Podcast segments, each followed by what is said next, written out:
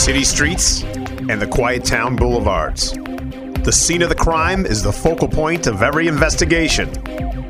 Here, you've joined the team on a thread of evidence where your mind will be open to the exciting science of forensic investigations. Funeral held for 29 year Boston veteran police officer who died of coronavirus. One cop killed, two others critically wounded while responding to a domestic disturbance in Texas. Omaha officer seriously injured by a dog while responding to a 911 call. These are just some of the headlines over the past 24 hours involving police officers. I doubt these surprise anyone. We all know how dangerous being a cop is. We don't all know about some of the hidden dangers, though post traumatic stress disorder, depression, anxiety, even suicide. 228 American police officers died by suicide in 2019, up 24% from just a year ago. This is more than all other line of duty deaths combined. Today's guest is well aware of both the rewards and the risk associated with a career in law enforcement and is here to help us understand police psychology, trauma, and how cops cope. Welcome to Thread of Evidence. I'm Dr. Joni Johnston, a forensic clinical psychologist, private investigator, and your host for today's show. I'd like to welcome Dr. Ellen Kirschman, a police psychologist, volunteer at the First Responder Support Network, and author of I Love a Cop What Police Families Need to Know. Welcome to the show, Ellen. Glad to be here. We're delighted to have you. And I just wanted to start out getting your thoughts about why are suicide rates increasing among police officers?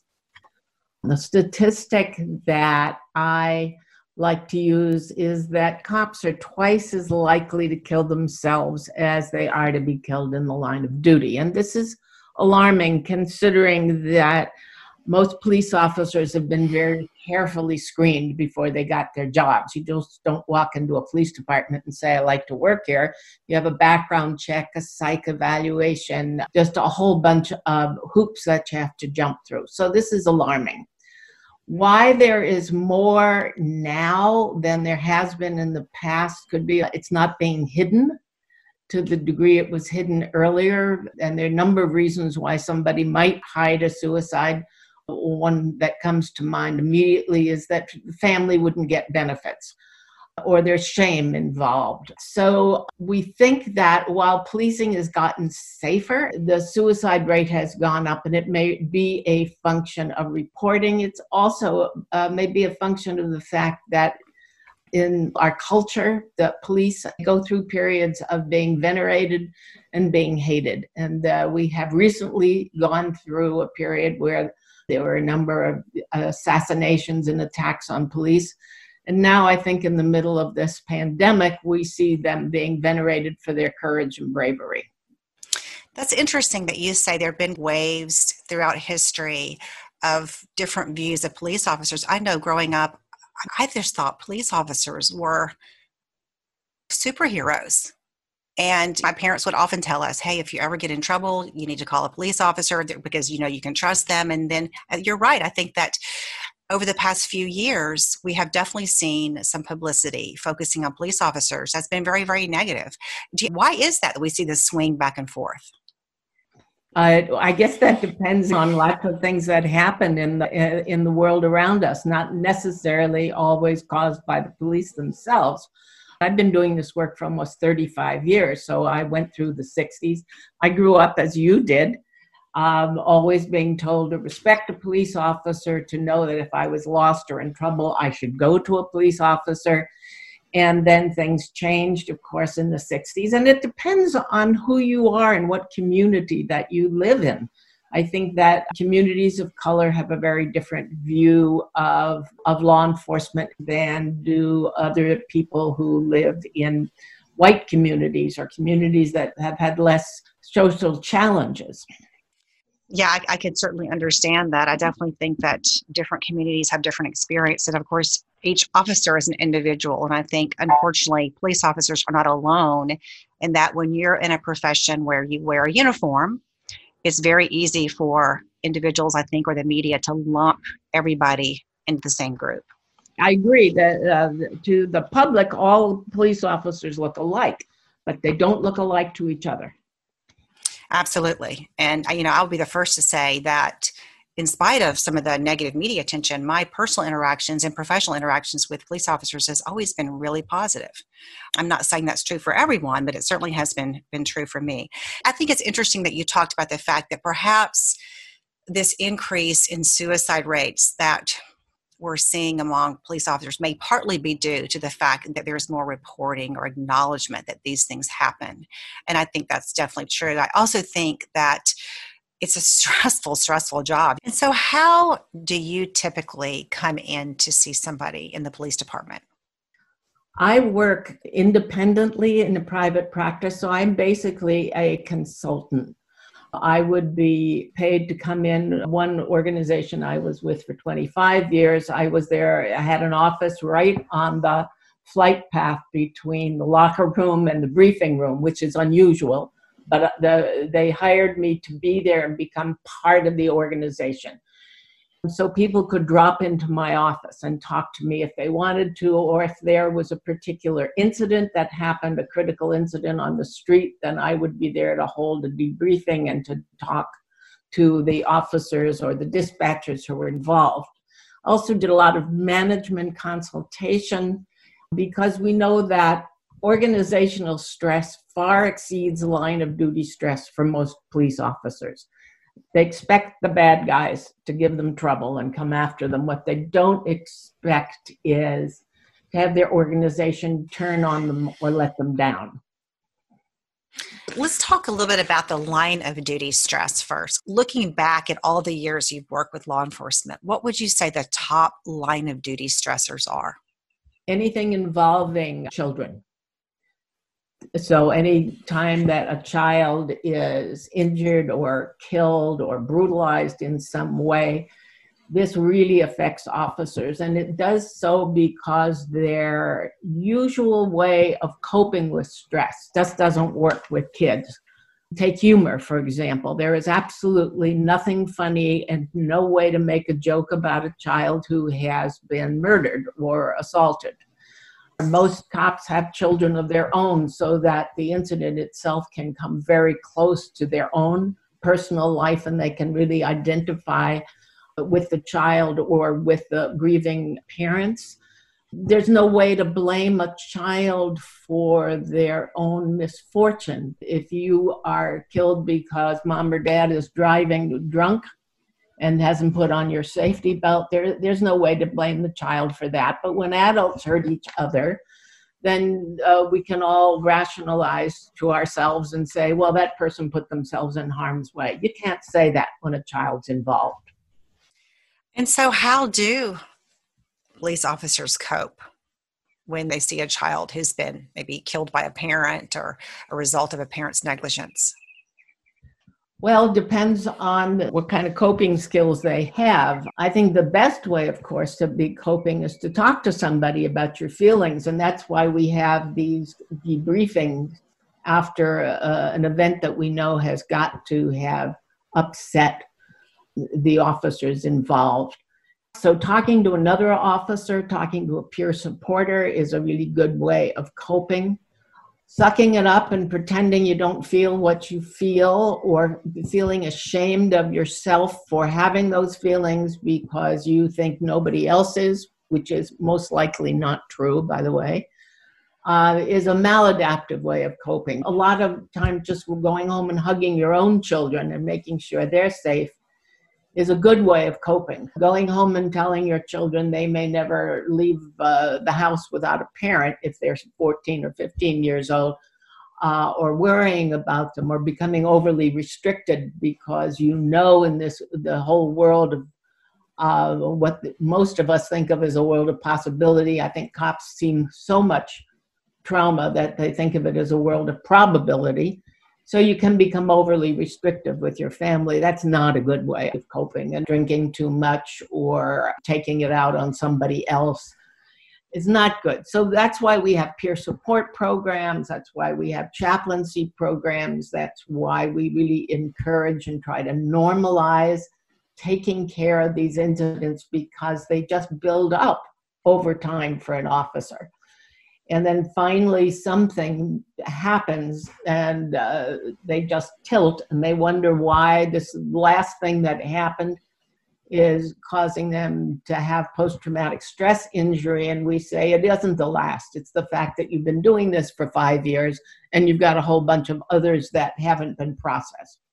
I've done quite a bit of reading on cumulative post-traumatic stress versus, you know, a one-time exposure to a life-threatening event. I'd love to hear your thoughts on that because I can't imagine many more professions that would expose someone to these cumulative stresses than a police officer.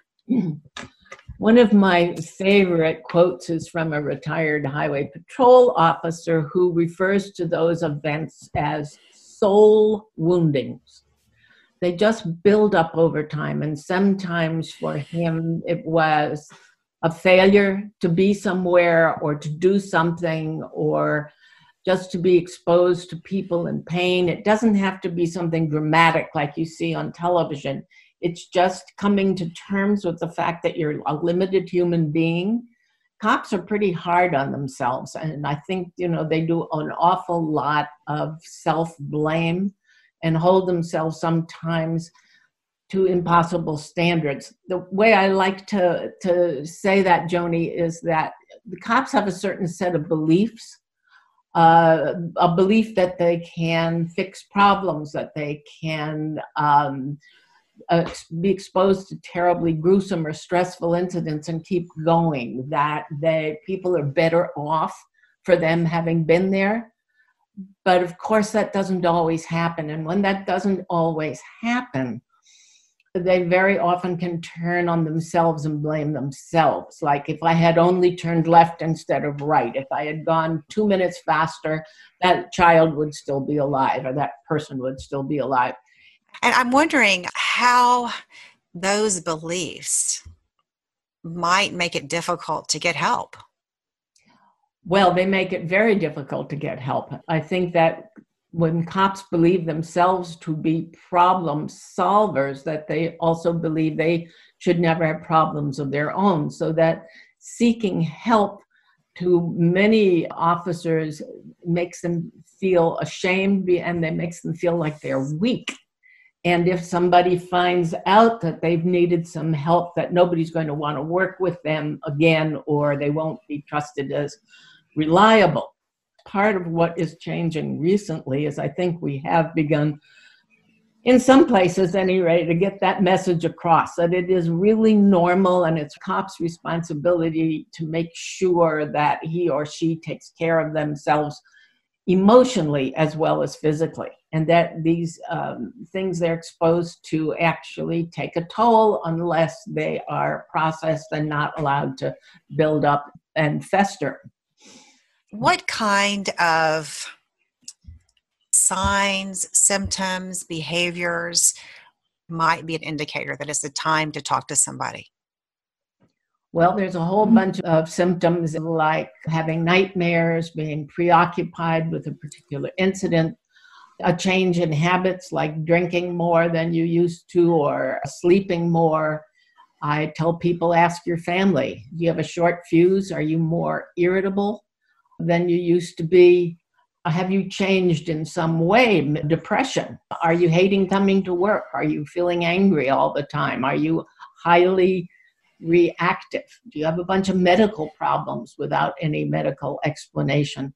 It's a long, long list of various symptoms, and we're trying to train clinicians to recognize these uh, sorts of symptoms in police officers. I can certainly see that'd be helpful, not only in terms of helping the clinician understand how to best approach that person, but to help that police officer feel like that clinician could really understand where he or she was coming from. Absolutely. Because we heard some a lot of stories. For example, an officer we know had been involved in two officer involved shootings and was beset with nightmares and was feeling like his career was over. He could not possibly take a chance that this might happen again. Went to see a clinician, and the clinician said to him at the first visit, So, are you ready to give up being a trained killer? Which is an absolutely horrible and insulting thing to do. And of course, you can imagine that uh, police officer didn't go back to see that therapist again, but was also turned off to therapy entirely. So, one of the things that we are hoping for co- culturally competent clinicians is that they understand the police culture and that they are themselves free of any bias towards law enforcement. So certainly, I think clinicians do, if they are going to work with police officers, need to understand the culture and the background for sure. Here's a tough one, I think, and I'll start by sharing something that happened to me years ago as a psychologist.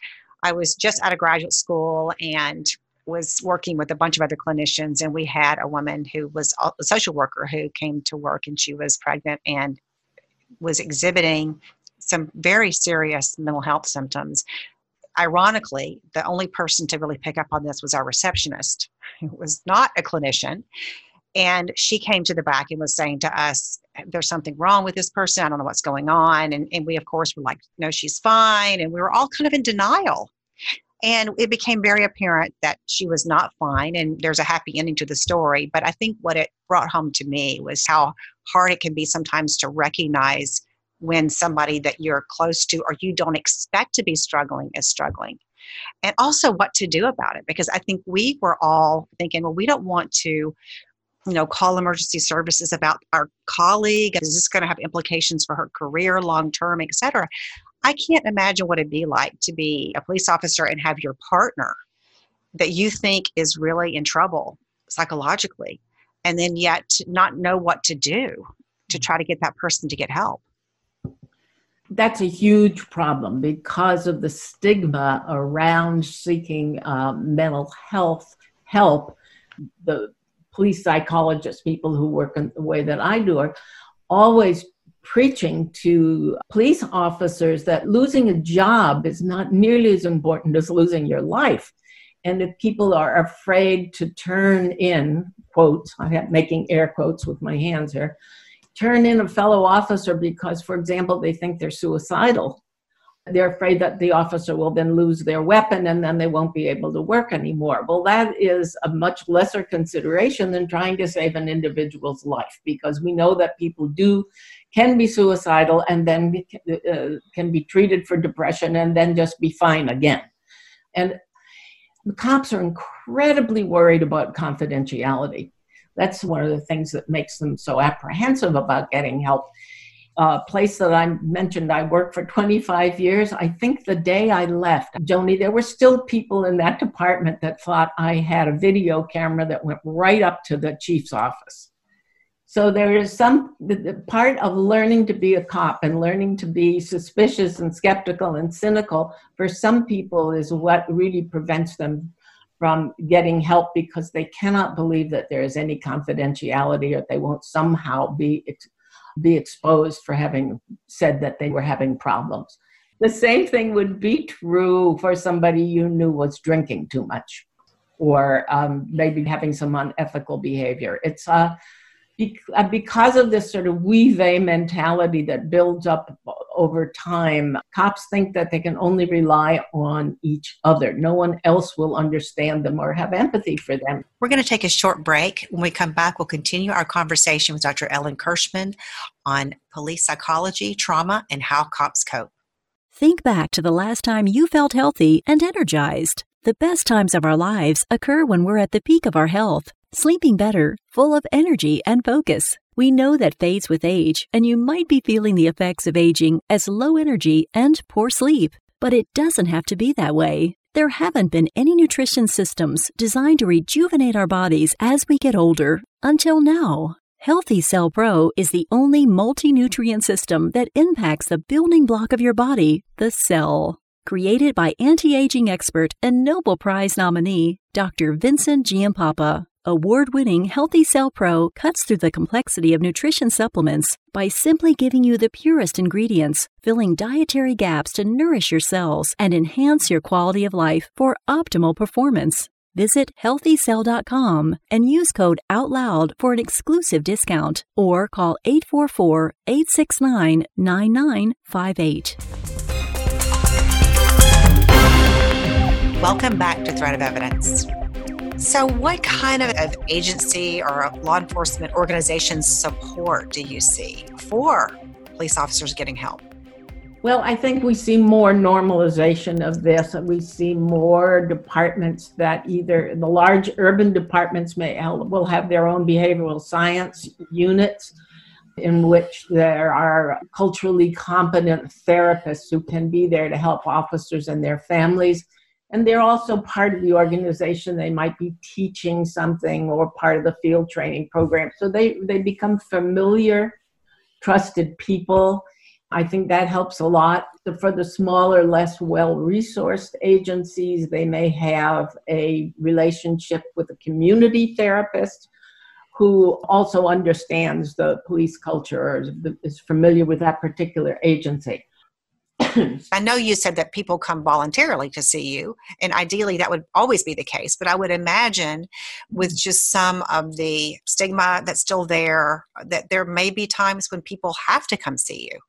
Well, there are times when it is appropriate to make mandatory referral, and there are a couple of ways that happens. One is when uh, it is required that an officer have what's called a fitness for duty evaluation.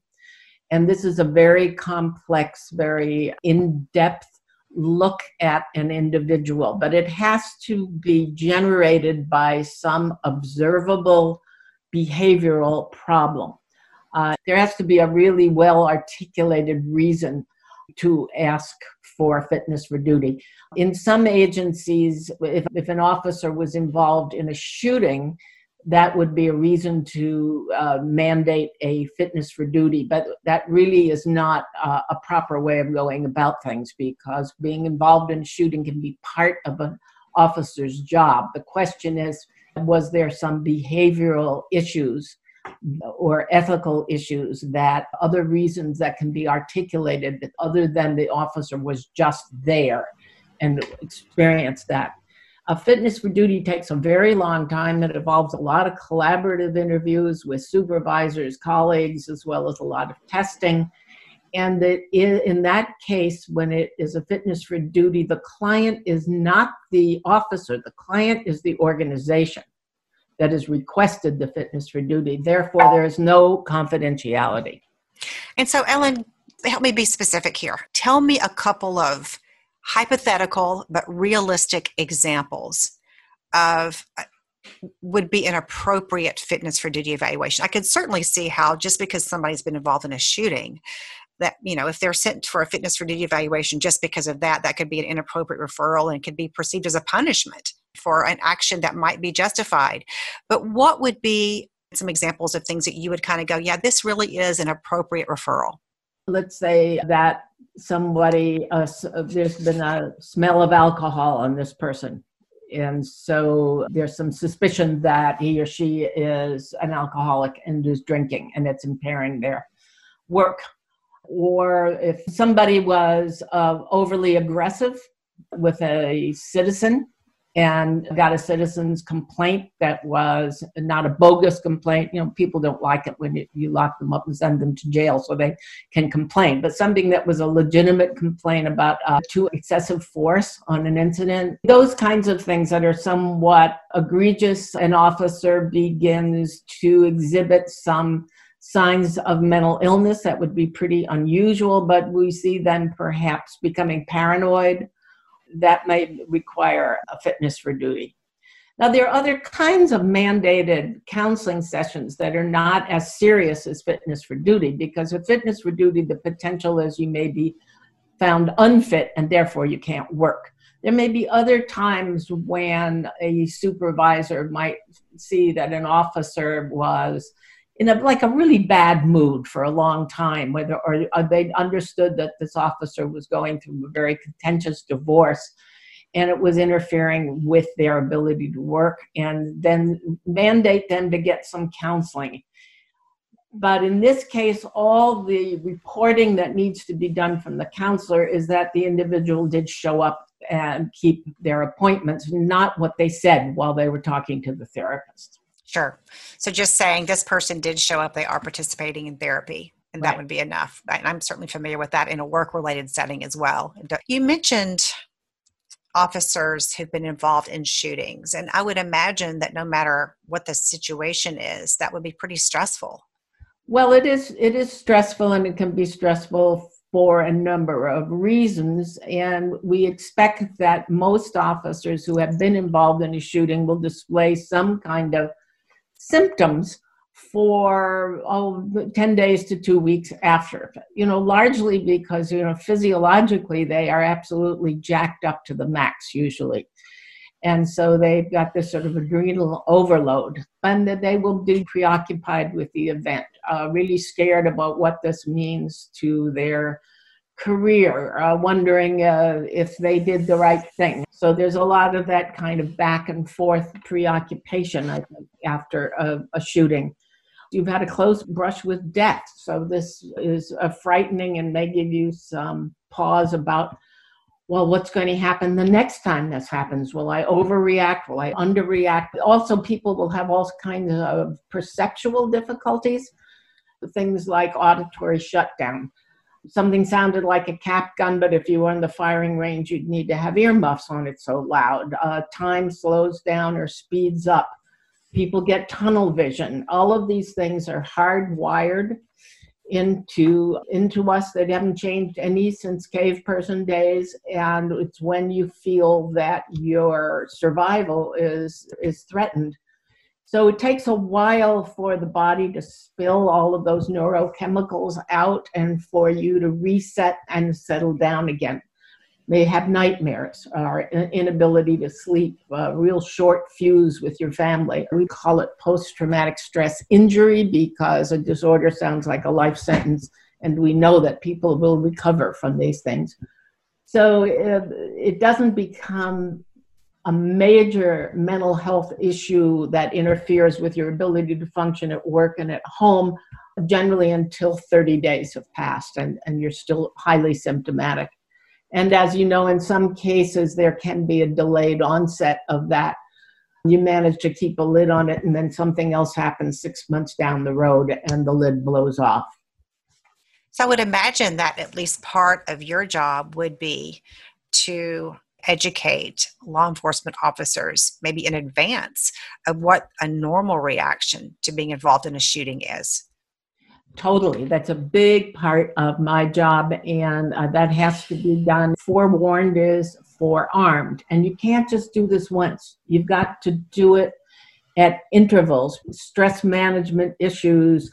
If they're taught in the academy, the officers are number one, so young, they feel somewhat invulnerable. You know, this will never happen to me, right? Happen to that person, but I'm going to do it differently or they just don't have the road experience, so they can't relate. Give them a couple of years on the job, and now they understand what it means to be exposed to people in pain, to be exposed to gruesome sights, to feel like you weren't the person you thought you could be under these circumstances because you were frightened and you never expect you were going to ever be frightened, that kind of thing. So they, it the training needs to happen again over and over again because people forget. You know, one of the things that really has stood out for me over the past couple of years has just been the second guessing that goes on oftentimes in the media or in the public when there has been a shooting, whether it's a mass shooting, whether it's an officer involved shooting. And I just wonder what the impact is. One that really stands out for me is the Parkland high school mm. shooting. Mm. Mm-hmm. The deputy was criticized and really vilified mm-hmm. for what was perceived to be his lack of action at the time. And I just wondered from, from an insider perspective, as somebody who works with, with police officers, how they deal with this.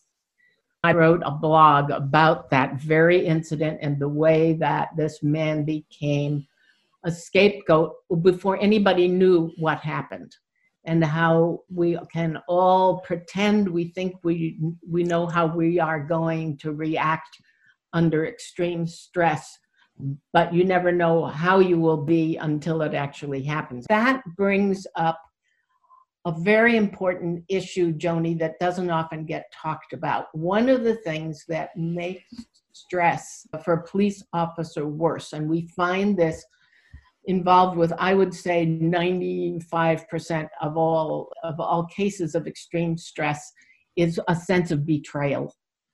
And that officer in the parkland shooting was totally betrayed when his superior officer his chief just threw him under the bus without any understanding of actually what had happened or what the circumstances were so betrayal comes in three different packages. You can get organizational betrayal. You can get personal betrayal. Your partner wasn't there when they said they would be. Your wife runs off with uh, the milkman. Or there can be an administrative betrayal, which we find with workers' comp a lot. It's not personal, but it, it's a horrible bureaucracy that pays no attention to your injuries. But when you get this organizational betrayal or community betrayal, when the community you've been working in and trying to protect turns on you, that that is absolutely devastating. But when you're hired, the message is come join us. We're a big blue family. We got your back. You'll be part of this.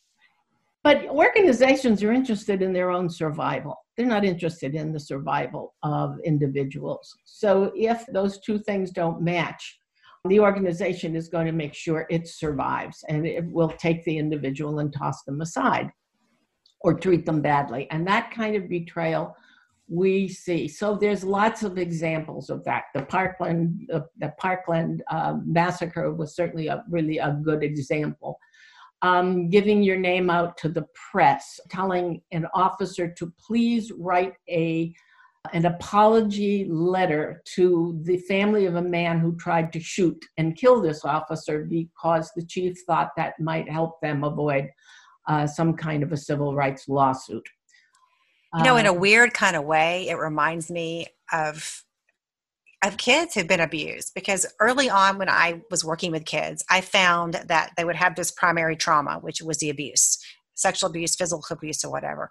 And yet it often seemed like the way a parent responded when the abuse was disclosed had such an impact on that child's recovery, meaning no matter what the abuse was, when that parent found out about it, if the parent was supportive and wrapped their arms around this child and supported this child it wasn't that the primary trauma didn't happen, but it went a, a, long way toward helping that child begin to heal. And when you had a parent who, for example, a child came and said, My Your boyfriend is doing A, B, and C, and either said you're lying or essentially chose the boyfriend over the child, that secondary trauma, in some respects, Ellen seemed worse Mm-hmm. in terms of that child. That's what it sounds like I'm hearing in a way, what you're mm-hmm. saying that some of these officers experience if they feel like their organization in a time of crisis already throws them under the bus. Uh, it was at this retreat where we take officers and sometimes we have firefighters or dispatchers too and they're all exhibiting symptoms of post-traumatic um, stress injury. And there was a very, very angry officer in this group of people. This officer that I'm talking about got very angry at me for something I said, which was fairly innocent, but he kind of misunderstood what I meant and felt that I had offended him. And he was actually so angry that when we were in this debriefing circle, he came out of his chair as though he was going to attack me, and a couple of other officers came over and pushed him down and then sat next to me. So, in thinking this through, I finally said to him, I apologized. I made a really uh, strong effort to acknowledge to him the, the, ways in which I had offended him. It was never my intention to offend him, but you know, no matter what your intentions are, if you offend somebody, you have to take responsibility for that. So I really did. And when I was finished talking, he started to cry. And he said to me, No one has ever apologized to me for anything in my life.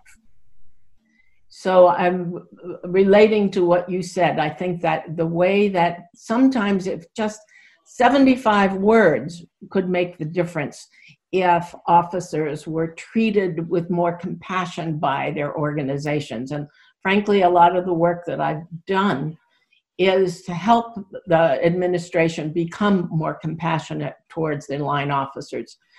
There was an officer who, in this case, it happened to be a female who went to, was called to the scene of a teenager who had hung himself. And it just so happened that her nephew, also a teenager, had hung himself in the previous month. And she became emotional. She started to cry at the scene, but she, you know, she took care of what she needed to take care of. Somehow this got back to the chief, and the chief called me into his office and said, I have to send her for a fitness for duty evaluation because she cried. And I said, absolutely not. That's going to make everything worse. What you really need to do is to go down to the A level floor where she was and and tell her you heard that she was upset at the scene and ask her to tell you what happened and tell her you feel so you're so sorry to learn about her nephew and just handle this like two human beings instead of always doing a CYA. We're going to take a short break. When we come back, we'll continue our conversation with Dr. Ellen Kirschman on police psychology, trauma, and how cops cope.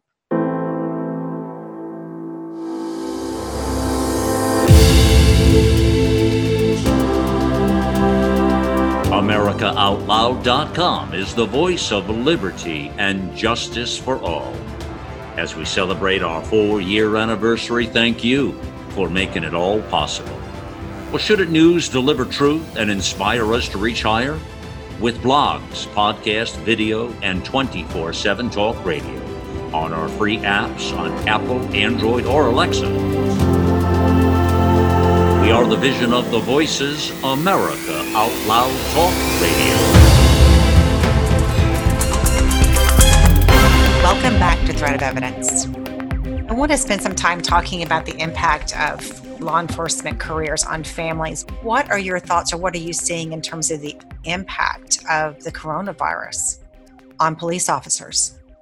Uh, well, it, it's having a huge impact on, on police officers. And of course, the officers and their families are really very concerned that because the officers cannot shelter in place and have this exposure and not always have the right protective gear on, that they're going to transmit something to home. So there's a lot of concern about the transmission there is a lot of concern about having physical contact or close proximity, of course, to people in the in the public. And I see lots and lots of things are coming over my desk about departments warning their officers that unless somebody is creating an imminent grave uh, danger of death or bodily injury to the citizen or to the officer, don't touch try to handle these things without physical contact. Also, we have these shelter in place rules that officers may have to be like citing people or arresting people, and then this is very difficult because sometimes the people who are most apt to be violating these rules are people who are impoverished and feel like they must go to work so then the officer is faced with a particular dilemma. It's huge. It is. I mean, I can only imagine that. I mean, just in my community, there are people who are going to the grocery store wearing masks. There are people who don't want to wear masks. There are now security guards who are in grocery stores who are charged with going up and telling people who don't have a mask to leave. And there's arguments. And then, of course, you bring an even more important point, which is people who can't stay home mm-hmm. have to ride the subway, have to do, you know, A, B, or C, and yet they may not have the equipment they need or a mask or whatever. So it's just a whole new territory. Because police officers feel that they are problem solvers and that they can handle problems, this is so much beyond.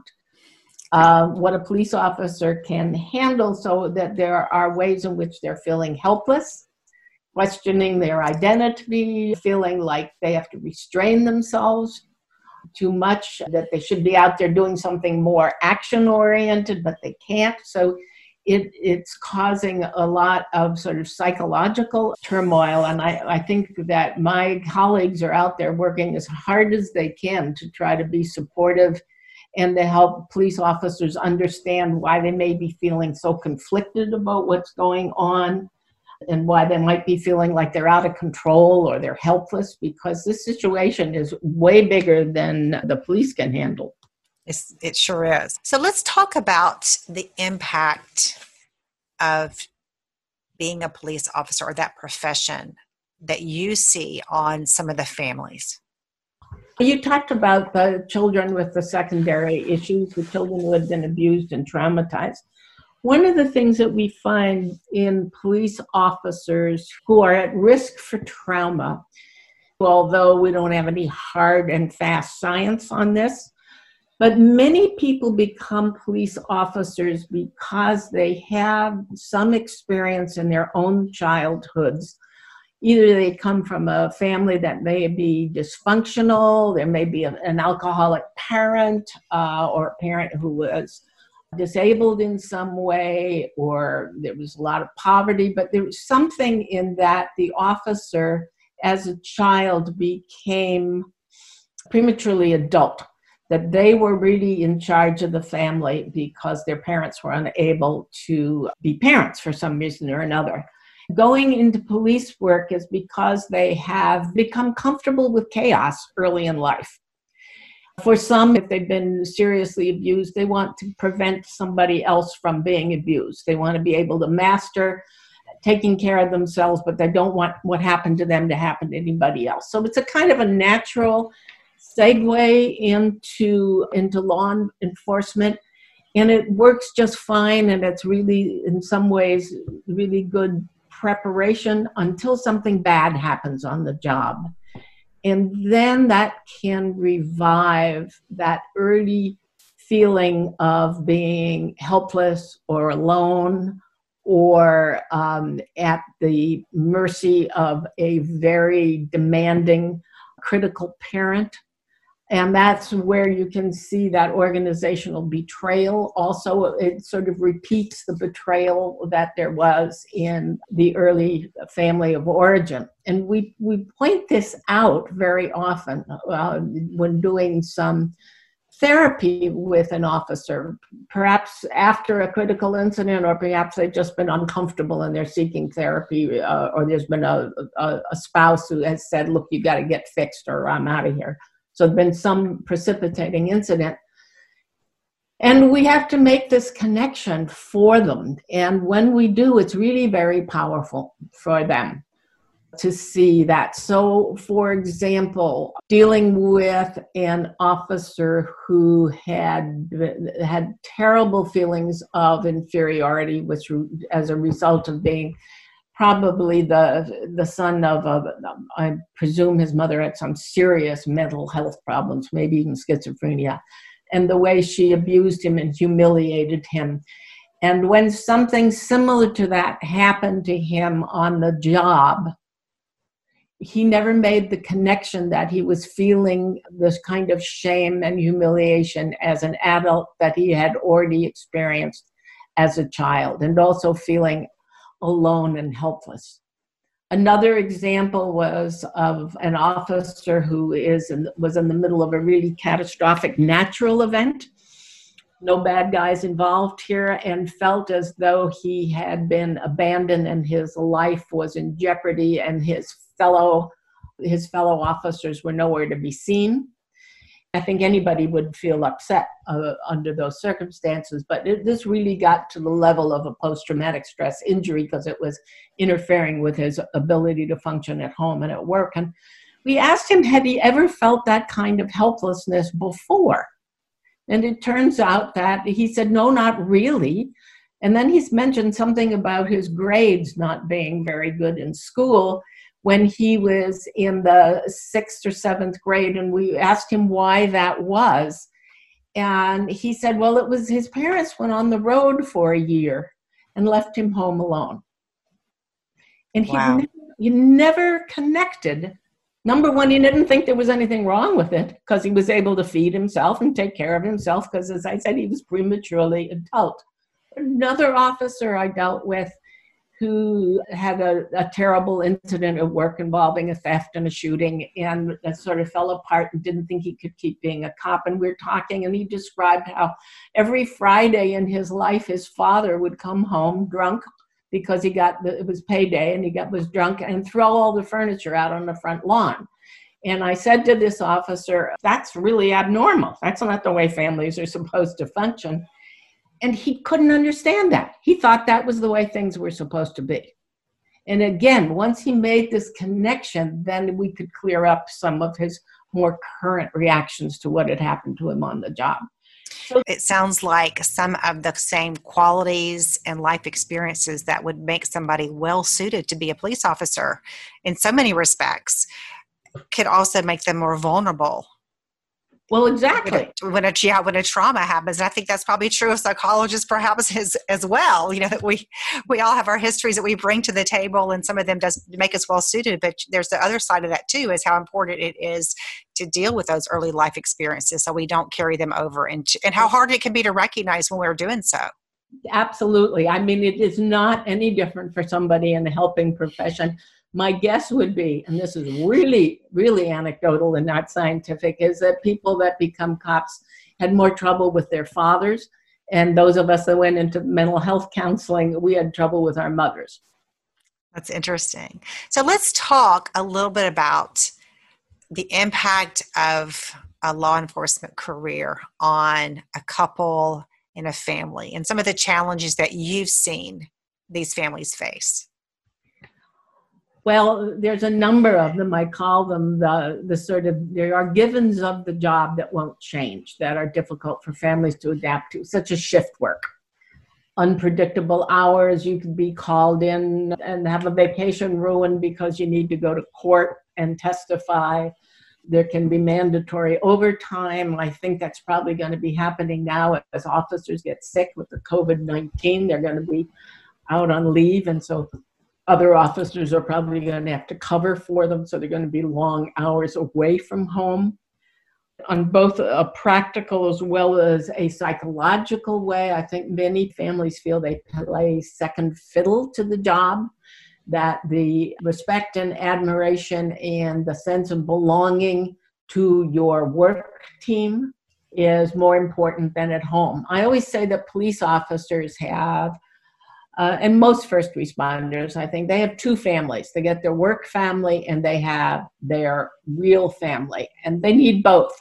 But it's a blessing and a burden because now you've got two families to manage. And when you start putting your work family before your family, your real family, you're in trouble because that work family is ultimately can be very fickle families also will watch the somebody that they knew and loved and respected change on the job and become maybe more cynical a little more hard-nosed have some attitudes that they don't share with the family because cops can think the only person that will understand me is another cop so they stop talking about things at home and we tell cops, look, you can, you, they say all the time, I don't bring my work home. And we tell them, if you think your job doesn't follow you home, you're fooling yourself. Because when you walk in the door, you we, we call it the face. Your family is looking for the face. They're reading you as hard as they possibly can. They want to know if you are grumpy and irritable, is it because you're angry at them or did something bad happen at work?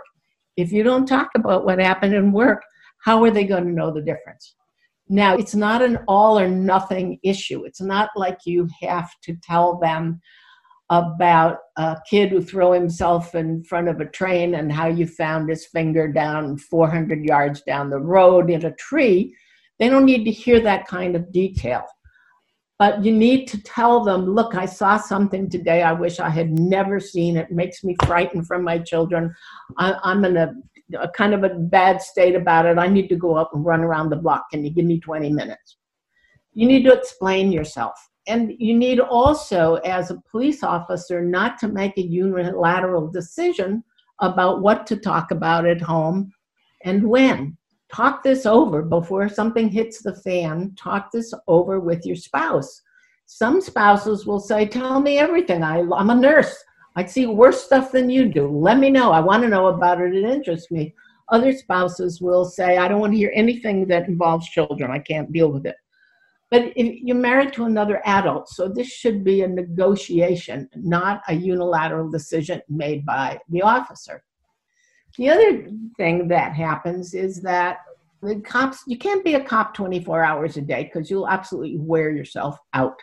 But we hear stories from families about how they go out for a nice evening meal at a restaurant and the police officer cannot, they have to sit facing the door. They're constantly scanning the environment to see who's going to come into this restaurant and they, is that going to be okay and can we trust those people? And they can't be present to their spouse. And it's an evening in which they're trying to reconnect with each other.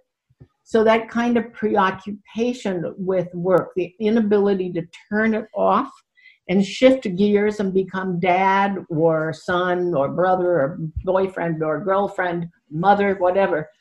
We really have to teach them that they have to they have to learn how to shift gears because it's it's not fair to your family to be always on on the alert and hyper vigilant and sometimes that hypervigilance comes because the officer has had some kind of a traumatic experience. Sometimes it comes simply because they are overtrained and over habituated and told consistently that if you're not scanning the environment for lethal threats all the time then uh, you're going to get hurt or you're going to get somebody else hurt what I say to cops, it's a paradox. I call it actually the police officer's paradox.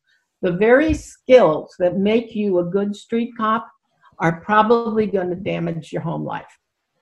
To be constantly hyper vigilant, to be in a command presence mode and speak to your family and your kids like they're delinquents or they're perpetrators to have a sense of humor or sarcasm that maybe works okay on the street, but your family will not appreciate it and should not appreciate it.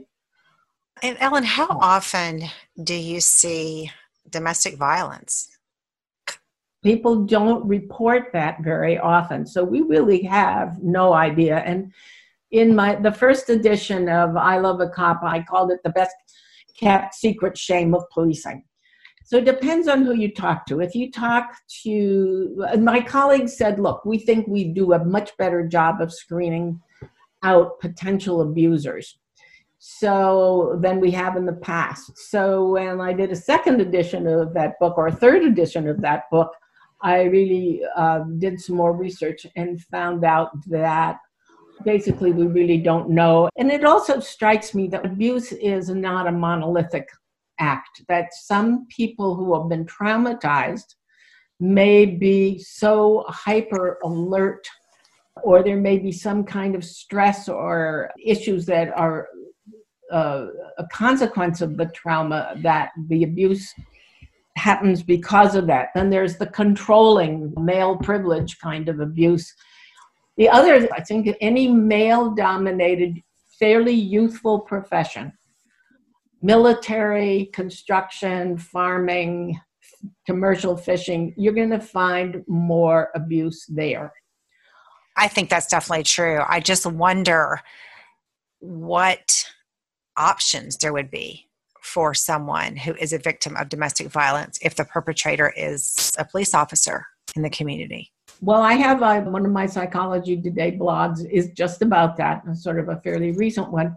And I talk about that in in the books like departments are doing a better job. It used to be that you know you'd have to talk to your abuser's best friend or your abuser's uncle was the judge in a small rural community or something. So i think there are better organizations and ways of reporting. When the omnibus act was um, enacted i can't remember what year that was it was hoping to help make reporting police officers for domestic abuse easier. In fact, it's probably had a chilling effect on it because if an officer is convicted of misdemeanor abuse, he or she loses their ability to carry a weapon. If you can't carry a weapon, basically you can't be a cop.